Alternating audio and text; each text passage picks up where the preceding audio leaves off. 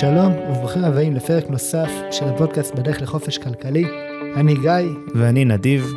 ובפרק היום אנחנו הולכים להמשיך את אותו הקו מהפרק הקודם, שבו אנחנו מדברים על נדל"ן להשקעה, איך בוחנים את התשואות, והפעם אנחנו הולכים להתמקד בחקר שוק, ואיך בוחנים שוק. ככה, אחרי שאנחנו כבר הבנו מה התשואה הרצויה שלנו, אנחנו צריכים גם להבין איפה נוכל למצוא אותה. יפה מאוד שנבוא ונגיד, יאללה, אנחנו רוצים תשואה של 9 אחוזים. זה נשמע לנו תשואה טובה, כי ראינו שאחרי שניקח 75 אחוז משכנתה, יהיה לנו 22 אחוז תשואה בשנה. יפה, זה, זה נשמע אחלה.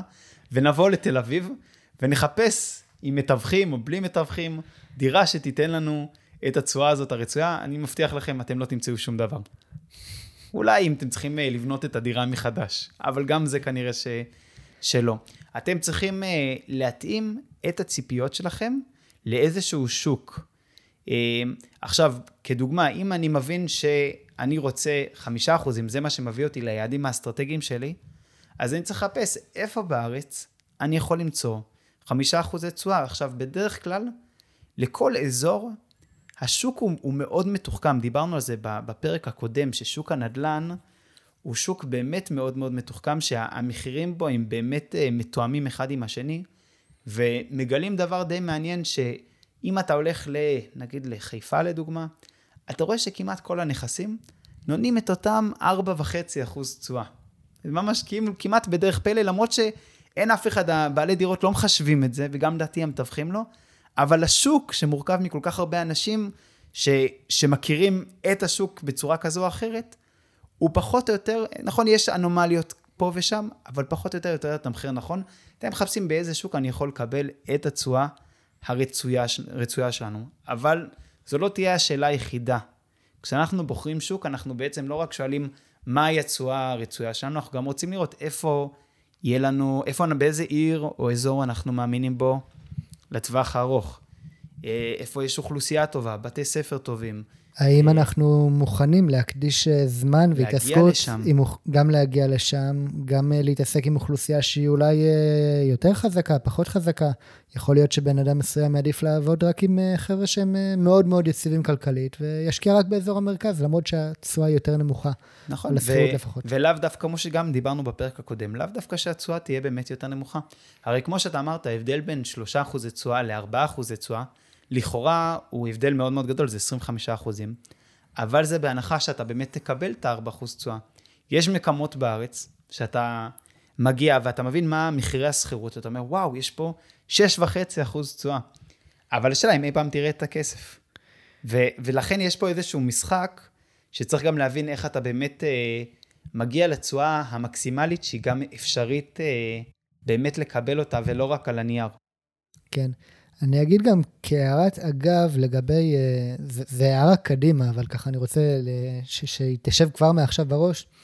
כשאנחנו משכירים דירה, אה, אנחנו לא תמיד נרצה לקבל בהכרח את התשואה המקסימלית, המספרית. כלומר, אנחנו לא בהכרח תמיד נשאף לגבות את הסכום החודשי המקסימלי שאנחנו יכולים. לפעמים גם בתוך הדירה שקנינו, אנחנו נעדיף טיפה-טיפה להתפשר על התשואה, כדי שיהיה לנו יותר יכולת לבחור את הסוחר, שיהיה סוחר אמין וסוחר שישמור על הדירה ושישלם בזמן, אה, ולפעמים זה משהו שיהיה לנו גם יותר משתלם לטווח הארוך. כן. טוב, העולם הזה של אה, איך לבחור שוק הוא, הוא עולם עצום, ובאמת אפשר להקדיש, אה, אם, אם יהיה ביקוש לזה, בטח נעשה את זה בכיף, אפשר להקדיש בכיף פרק שלם לנושא של איך יודעים איפה לבחור. הנטיית לב שלי היא קצת לומר, לך למקום שאתה מגיע אליו ואתה מרגיש וואו, יש פה עתיד. האנשים אוהבים לחיות פה. יש פה דברים שקורים, יש פה מוסד אקדמאי, יש פה בסיס חדש שהצבא עובר אליו. יש סיבות לחשוב שהמקום הזה הולך להתפתח, יש פה ראש עיר מוצלח. אמ, יש כל מיני סיבות, ו, ובאמת העולם הזה הוא מאוד מאוד רחב, אבל תלכו למקום שאתם מרגישים שאתם מאמינים בו. אל תלכו למקום שאתם אומרים, וואלה, אני בחיים לא הייתי מוכן לגור פה, ואני לא מבין למה מישהו מוכן לגור פה. כי, עוד פעם, תשתמשו באינטואיציות שלכם. זה לא מדע גרעיני. זה מה שקצת אה, נחמד בנדל"ן בעיניי. שבסופו של דבר, יש פה הרבה אלמנטים שהם, אה, שהם סך הכל פשוטים. כן. אה, הרבה פעמים גם הרבה יותר קל לנו להתחיל ממקום שאנחנו מכירים אותו באיזושהי רמה. כלומר, לישראלים מן הסתם יותר קל להתחיל להשקיע בישראל מאשר בחו"ל, אה, והרבה פעמים גם יהיה לנו יותר קל להשקיע בעיר שגדלנו בה, או בעיר שאנחנו מכירים אותה, כי באמת יש לנו כבר את ההיכרות הזאת עם, העיר ועם האוכלוסייה. כן, עכשיו יש גישה אצל הרבה משקיעים, שהם אה, חושבים שהבחירה של העיר צריכה להיות אה, איזשהו דבר טוטאלי, שאתה עושה איזה מחקר שוק, שפעם קראתי איזה מישהו שכתב שהוא שנה שלמה הסתובב בכל הארץ כדי למצוא באיזה עיר הוא רוצה להשקיע, ולבסוף הוא הגיע לחיפה ושם הוא משקיע מאז. אה, זה, זה, זה מעניין, זו גישה מעניינת. היא אולי נכונה למי שממש רוצה למצוא מציאות והוא רוצה להכיר כל דירה בשוק ולהתמקד על איזה רחוב ושכונה. אני חושב שאצלנו זאת פחות הגישה, כי אנחנו, אנחנו, קצת, אה, אנחנו קצת פסיביים, אנחנו רוצים להיות קצת פסיביים, גם רוצים קצת שההשקעות אה, יהיו מעניינות עבורנו. גיא ואני היינו יחד באולי חמישה, שישה ערים ברחבי הארץ, כדי לבחון את עסקאות הנדל"ן. נהנינו מלהכיר את הערים השונות, את האנשים השונים שגרים בהם. אני לא רואה כל כך סתירה בזה שתהיה לי דירה בשדרות ודירה בפתח תקווה, אני לא חושב שזה... אה, משהו אה, נורא ואיום. אני כן יכול להבין את ההיגיון שאם מישהו אומר, אני רוצה ממש לעשות מזה את הקריירה שלי, אני רוצה להתעשר מהסיפור הזה של דירות, ואני רוצה להחזיק 6, 7, 8 דירות, אני כן יכול להבין את ההיגיון של להחזיק אותם באיזושהי קרבה גיאוגרפית, אבל גם פה יש איזשהו סיכון שאתה בעצם שם את הביצים שלך בסל אחד, אה, וצריך להיות מאוד מאוד בטוח בזה. אם אתה מחליט לקנות 10 דירות בשדרות, אתה באמת מהמר על כך שהמצב בשדרות, נגיד ביחס לרצועת עזה, יהיה בסדר, או אם אתה קונה במטולה, אז ביחס לחיזבאללה ולבנון. יש פה, יש פה, אפילו כל מקום בארץ, או בדרום תל אביב, שהמצב שם משתפר לאורך זמן. אז צריך למצוא איזושהי נקודת איזון גם בדבר הזה. כן, אני חושב שכן מאוד כדאי להתמקד, לפחות בהתחלה, בשוק אחד, עד שלמדנו אותו. וברגע שבאמת למדנו את השוק ואנחנו מרגישים שאנחנו מכירים אותו, והמבחן לזה, אני, אני חושב, זה שאתה רואה דירה, ואתה אתה, אתה יודע להגיד בכמה כמה, כמה בערך היא, היא שווה, או כמה בערך יבקשו בדיוק, עליה. זה בדיוק. זה בדרך כלל קורה אחרי שראית אולי 10, 15 דירות באותו אזור, אתה כבר מבין את העניין, בדקת ברשות המיסים בכמה דירות כאלה נמכרו בעבר, מה השווי של הדירות, מה השווי למטר, חזית, עורפית אה, וכולי.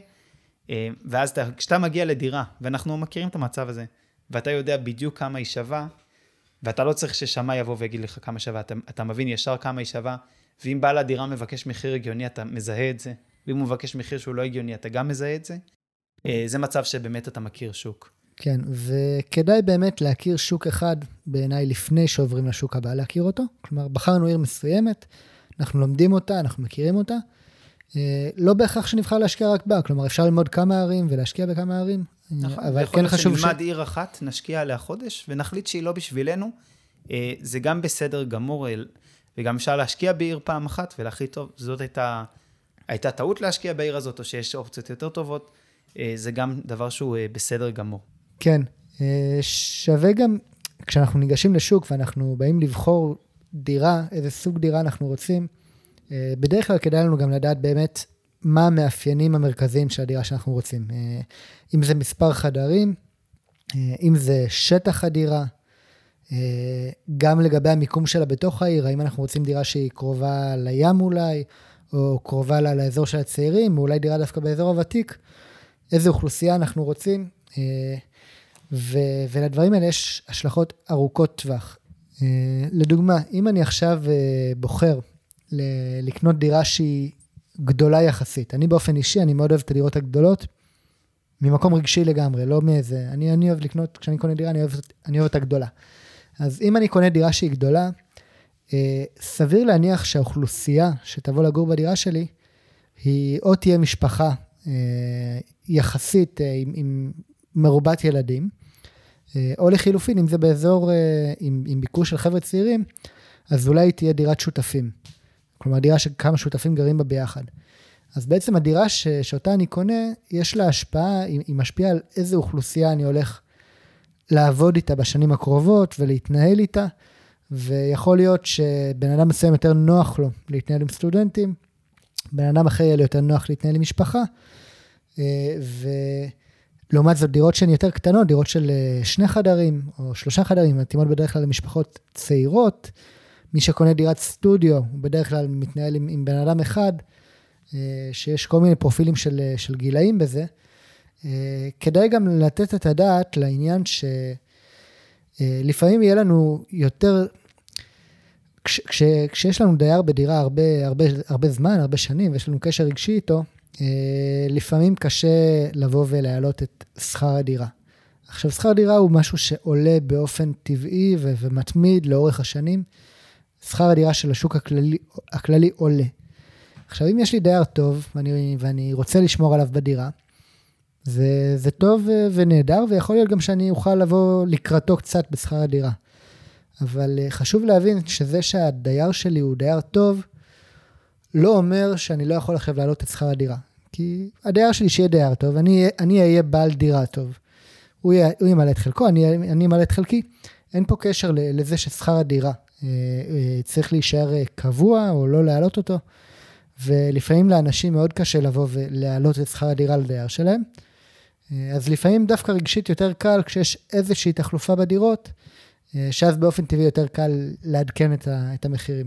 כן, אני באמת רואה בזה יתרון שיש לדירות הקטנות, שבאמת. בממוצע, בדירות קטנות של שניים, שלושה חדרים, הדיירים נשארים כל שנתיים-שלוש, אה, נשארים שנתיים-שלוש ואז מתחלפים, ואז באופן טבעי אפשר לעדכן את המחיר בצאתו של דייר אחד ולפני כניסתו של דייר אחר, אה, בלי להיכנס ל... למבוך הרגשי הזה, כי באמת אה, קשר בין בעל דירה לדייר הוא קשר מורכב. צריך אה, להכין את זה במיוחד, אה, כשאתה צעיר, בין 22, 3, 5, מגיעים אליך משפחה, שהרבה פעמים היא ממעמד סוציו-אקונומי פחות טוב, או שהם פחות חשבו על העתיד הכלכלי שלהם, ואתה צריך עכשיו להיות בעל הבית על, על הנכס שלהם. זה דבר שהוא מאוד מאוד מורכב, צריך לעשות אותו בעדינות ובשכל. ויש איזושהי, אה, אני לפעמים מקנא, לגיא יש דירה שהוא משכיר אותה לסטודנטים, לפעמים אני מקנא בגיא על זה שהוא לא צריך להתמודד עם, ה, עם הסיפור הזה של המשפחות, ויכול להיות שצריך לקחת את זה גם בחשבון, כי אה, עליית אה, שכר דירה היא כן דבר אה, משמעותי, שאנחנו רוצים, שהוא משפיע מאוד לאורך זמן על התשואה הכללית שלנו על ההשקעה, ובסופו של דבר כשאנחנו קונים דירה להשקעה, אנחנו לא... לא מנסים לעשות איזושהי פעילות צדקה, אנחנו מנסים להרוויח כסף, ו... וזה הרבה יותר קל לעשות עם דיירים מתחלפים לאורך זמן, אה, ולדעתי משמעותית אה, לאורך זמן גם אפשר לראות תשואות יותר גבוהות בדרך הזאת. כן. אז באמת הנושא, אנחנו, אנחנו ממשיכים עם הנושא של הפרק הזה, שהוא באמת מאיפה מתחילים, ואנחנו רוצים להתחיל בלבחור דירה. אז דיברנו על זה שאנחנו רוצים להתחיל משוק מסוים. לבחון שוק מסוים. ואני חושב גם שמי שבאמת בתחילת תחילת הדרך, הוא עדיין לא יודע בדיוק בדרך כלל איזה סוג דירה הוא מחפש, וזה בסדר לראות גם הרבה סוגים שונים של דירות, ותוך כדי החיפושים אנחנו לפעמים, אה, אנחנו בדרך כלל גם נבין תוך כדי החיפוש מה, מה בדיוק הסוג הקלה שאנחנו, שאנחנו רוצים פה. כן, לגמרי שווה לקחת את הזמן. אני אולי אשתף באיזה סיפור, באיזה אנקדוטה, שאת הדירה הראשונה שראיתי, היא גם הדירה הראשונה שקניתי. אמ, מכיוון שבאמת הייתי צעיר, לא הבנתי בכלל בסוגים של דירות, מה ההבדל בין יד חדה, יד ראשונה, יד שנייה, באזור כזה, באזור אחר. ו, והיום, בסדר, מה שהיה אז זה בסדר גמור, אבל בוודאי היום בפרספקטיבה, אני אומר שמאוד מאוד כדאי לבחון, באמת, בשביל הדירה הראשונה, אני מציע לראות 100 דירות לפני כן. לפני שקונים דירה אחת, בפעם הראשונה, אין, אין בעיניי סיבה לא, לא לראות 100 דירות אה, בשניים, שלושה מקומות, בשביל לקבל פרספקטיבה רחבה יותר. אה, זה ברור לי שככל שאדם רואה יותר דירות, הוא מסוגל לעשות את הבחירה היותר טובה, ובלבד שלא יגיע למצב שעודף האפשרויות אה, יקטין אותו ולא יאפשר לו לבחור. כן. אה, אם אנחנו מתקדמים באמת באותו הקו, ואנחנו מדברים על רכישת הדירה הראשונה, אז בדרך כלל לדירה יש את מחיר השיווק שלה. מחיר השיווק, מחיר הפרסום. בנדל"ן מאוד נהוג בישראל לעשות אה, משא ומתן. אה, נדיר שהמחיר המפורסם הוא המחיר שבו הדירה אה, תיסגר. וכשאנחנו באים לקנות את, את הדירה הראשונה שלנו, ונניח שראינו דירה מסוימת שמוצאת חן בעינינו, אז קודם כל לא לפסול דירה על זה שהיא משווקת במחיר שהוא יקר מדי, כי יש מוכרים עם יותר גמישות, ויש מוכרים עם פחות גמישות, ובעיניי כל דירה ש, שהדירה נראית לך ו, ואתה היית רוצה להיות הבעלים שלה, שווה לתת, שווה לתת הצעת מחיר. ואני אגיד גם ששווה לא להתבייש, ואפשר ומותר לתת הצעת מחיר שהן, שהן נמוכות, ואין פה מה לפחד להעליב את בעל הדירה או משהו. אם מישהו בוחר להיעלב מזה, חבל, אבל uh, בסוף אתה, אני, אני יכול להגיד שאני, כשמכרתי דירה, כל הצעה בעיניי הייתה uh, uh, מכובדת ומקובלת, גם הצעות נמוכות, כי בסוף בן אדם בא ומציע לך ערך בעבור הנכס שלך. Uh, עכשיו, לרוב אנחנו נרצה ש... שיהיה לנו איזשהו ניסיון במשא ומתן. Uh, כלומר, בואו בוא, בוא נגיד את זה ככה, אם אני רואה דירה מסוימת שהיא מוצאת חן בעיניי, ואני רוצה להיות מסוגל לקבל אותה uh, במחיר שהוא אטרקטיבי, שווה קודם כל לזכור שהיא לא הדירה היחידה בעולם ש, ש, שתתאים לצרכים שלי. ויש הרבה דירות טובות ויש הרבה הזדמנויות טובות, ו, ובאמת uh, חשוב לזכור את זה כשנכנסים לאותו משא ומתן עם המוכר. יש אנשים שכבר במעמד, ה... ש... שבעצם הם ראו את הדירה, כלומר יש קונים שמגיעים ורואים את הדירה ואומרים לבעל הנכס שפרסם את הדירה במחיר X, תשמע, אהבתי את הדירה, לא אהבתי את הדירה, אני רוצה לקנות אותה במחיר Y. יש מנגד קונים ש, שיעדיפו לראות את הדירה, לחשוב על הדברים, לעכל את הדברים ולתת הצעת מחיר בשלב שהוא יותר מאוחר. Uh, ברמת המשא ומתן בעיניי, uh, קודם כל בעיניי כן נכון, דירה שאתם אוהבים אותה, לבוא ולהגיד, תשמע, אני אוהב את הדירה. אני אוהב אותה כי ככה, אני אוהב אותה כי ככה. Uh, מוכר בדרך כלל זה, זה, זה גורם לו הרגשה נעימה כשמעריכים את הנכס שלו, כשרואים את הנכס שלו, כשרואים את, את הערך בנכס שלו. אה, מוכר שגר בדירה הרבה שנים, הוא גם ירצה באיזושהי רמה אולי קונה ש, שישמור על הדירה. אה, ואישית, אני לא חושב שזה פוגע בעמדה של המשא ומתן שלנו, לבוא ולהגיד, תשמע, אני, אני אוהב את הדירה, אני רוצה אותה, אני אפילו רוצה אותה מאוד, זה, זה טוב וזה בסדר. מנגד, צריך גם לדעת שיש לנו גבול למחיר שאנחנו מוכנים לשלם עליה. אה, וכדאי גם להתנהל, או לפחות שיהיו לנו על הכוונת כמה דירות ברגע נתון, אה, כדי באמת שיהיה לנו פסיכולוגית את, ה, את הידע ואת ההבנה שאנחנו, שיש לנו כמה אפשרויות, ואנחנו לא חייבים לסגור על דירה מסוימת בכל, אה, בכל מחיר. כן, אז אחרי שבאמת הבנו את האסטרטגיה שאנחנו רוצים להשקיע בה, הבנו מהי התשואה הרצויה שאנחנו מחפשים, הבנו איך לבחור שוק, איך לבחור סוג דירה, סוג סוחר, אנחנו באמת מתחילים את החיפוש הפיזי יכול לקחת לפעמים לאנשים כמה שבועות, לפעמים כמה חודשים, אין מה לעשות את זה בלחץ, כמו שאמרנו. הגענו לדירה הנכונה, מצאנו את הדירה שמרגישה לנו נכון, המספרים מסתדרים, בעל הדירה נראה אדם אה, אמין, ואנחנו רוצים לקנות אותה.